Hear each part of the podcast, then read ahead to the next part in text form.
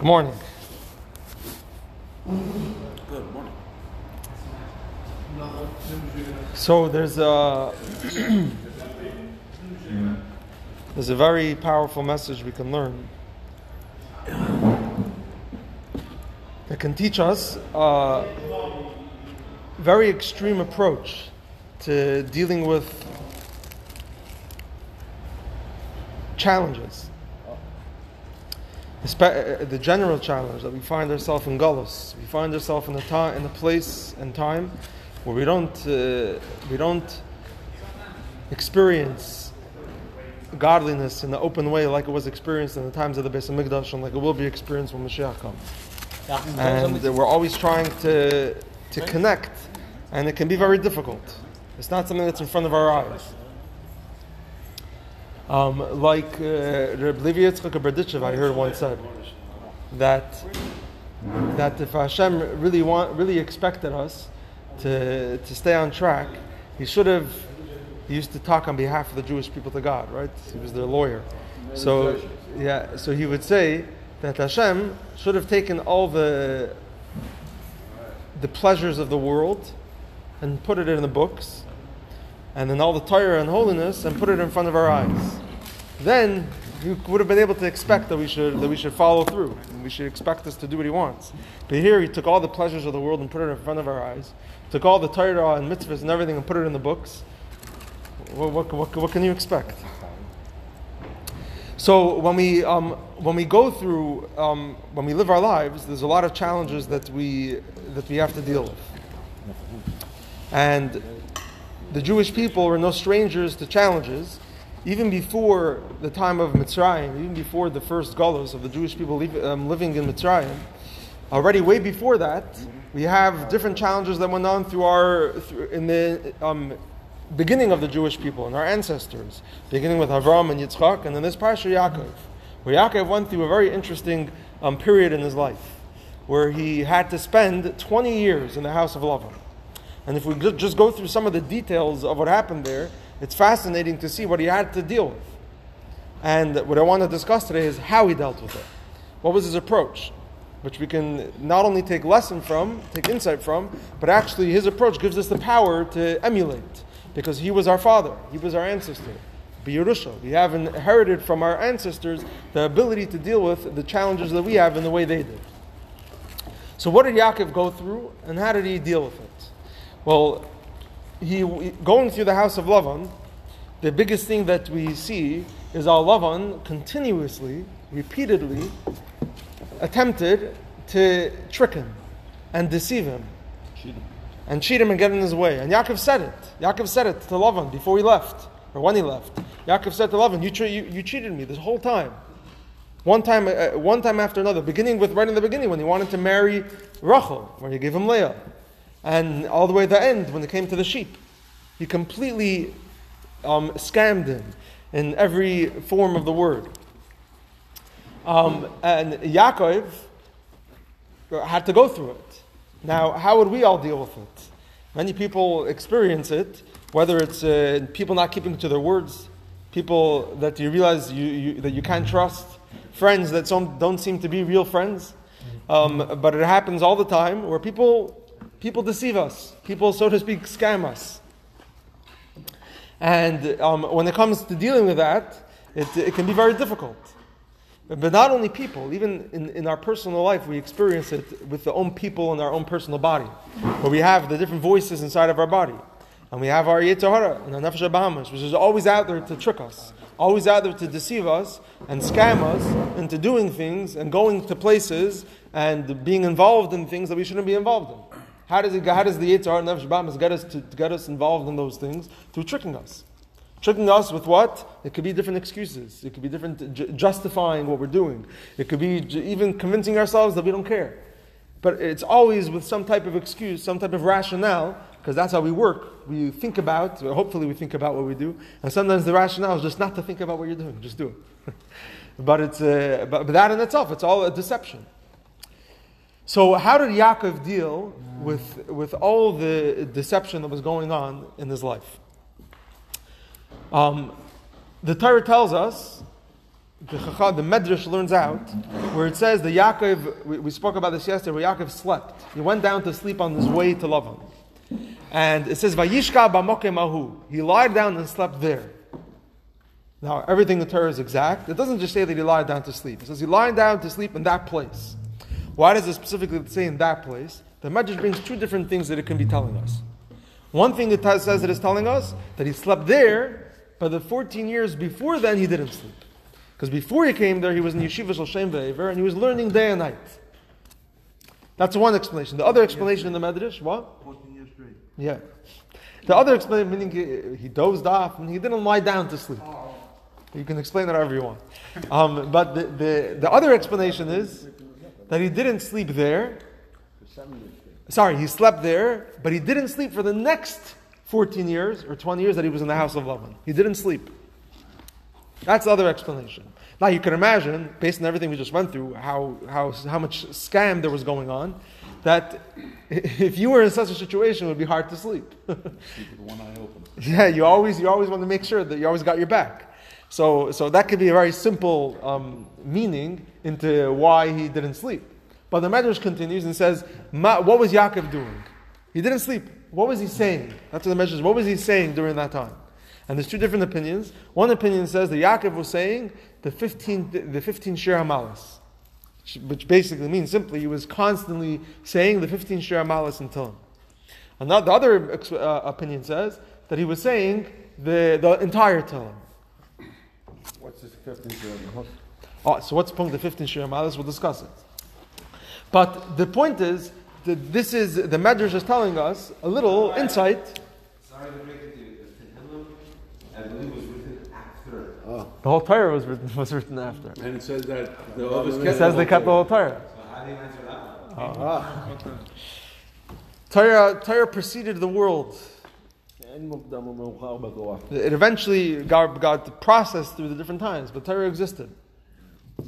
So, the, um, what, is, what is special about what Yaakov did? And what, what approach does it teach us? So let's discuss the 15 Shir Hamalas. Um, the Shir Hamalas, I mean, first of all, just be, even before we discuss Shir Hamalas, I think right here there's a powerful message. That what would you do if you were in a situation for 20 years where there's this guy that's your boss and you're living with him and you married his daughters and he's out there just to get you. He's constantly out there to get you. He's trying to find another way to, to get at you. Well, ashver. ashver, ashver. So what, what would you do? I mean, so uh, everyone would have a different answer. But uh, Yaakov, what did he do? He sat and said Tillim. Day and night. He didn't sleep because for 14, 20 years he was saying, he was saying. Sure comes to. He said Tillim. Um, and it's, uh, that in itself, I think, is very powerful. Yaakov lived in a different place. Meaning he was there, but he was in his own world. How did he survive all the deception, all the scamming? It wasn't like he wasn't involved. He, he did his own thing. He, with the maklis, with the sticks, he did his own, he, he dealt with it in his own way, trying to trick back. Yeah, to his form of tefillin. But, but uh, um, Yaakov, he survived through it by simply sitting and saying Tillim. Now, specifically, which Tillim? We find that the Tillim that he said, the Shir Malis, the Shir Malis are special in that they're all songs. Meaning, of course, the whole Tillim is songs, but they all start Shir Hamalas. A song is something that you say in the form of Simcha. Right? Um, in Adam Shor Shira Elam Simcha. Right? That uh, I think the Rebbe told us to Mordechai ben David when he came to, to by the Rebbe. The Rebbe told him something. A, he says it in the song. It's a smashma from Rashi as when man singen anigen kann man nur wenn Eides besimcha. Yeah, I think the Rebbe. It's a line the Rebbe told him. No, Mordechai ben David. I think the Rebbe told him. Yeah. Yeah. What? thought it was a pasuk somewhere. Yeah, the Rebbe, to, of course, this is mashma for Rashi. The Rebbe, said. the Rebbe is a line. The Rebbe, the Rebbe told him. Interesting, the Rebbe told him that. Okay, but the point is, I think, if I remember correctly, um, but the point is that shir is associated with simcha. Now, how in the world would you be able to, for 20 years, live in the guy's house, again, with everything that he went through, a guy that's constantly trying to get you, and to sit there and for 20 years straight sing songs of joy? The guy's crazy. It sounds like the guy's nuts. Song is simcha. He- he- no, no, no. sad. The 15 Shir Amalis. I'm saying, but, but it says, this opinion that he says, the, uh, one opinion says, what was Yaakov doing the entire time? Saying the 15 Shir Amalis, which are all Shir, Shir. So to be able to sit for, um, now it's true that they talk about Me'anya V'Yezri, different things, right? That's Ayin al Harim. But, uh, but it was, it was Shir, it was Simcha. How can you go for 20 years and the entire time that you're uh, living through a guy that's trying to scam you, trying to get at you, trying to trick you? Very good. So if Daniel was in Yaakov's shoes, he would have done the same thing. Beautiful. But we, the first person to do this was Yaakov. And Yaakov teaches us this very powerful thing. And right here, there's a beautiful message that we go through a lot. And Yaakov teaches us that even if you're living in the guy's house, the guy's there out there for 20 years, and it's your own family, it's not a stranger, it's your own family. How do you deal with it? Sing songs of joy. Sit in Fabrein, sit in enjoy, sit in be besimcha. His weed was Tillim. Um, and uh, It's the makor for for being besimcha in the time of stress. Yaakov's telling us in the time of stress, in the time of challenge, that if you if you're besimcha, if you're joyful, you can get through anything. And this is what Yaakov teaches us. And uh, so, if we want to take some some sort of a message and insight from Yaakov going through his challenges for 20 years, and where Yaakov didn't sleep because what was he busy doing? He was busy farbringing. He was up all night farbringing with his tillim.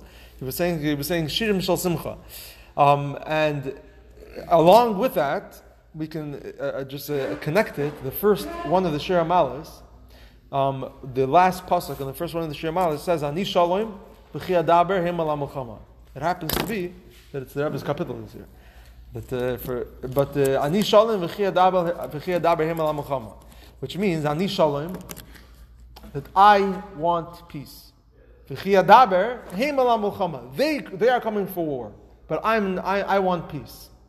Meaning, very simply, that, uh, that uh, we say every day, we daven, v'al tivieni, lo yidei.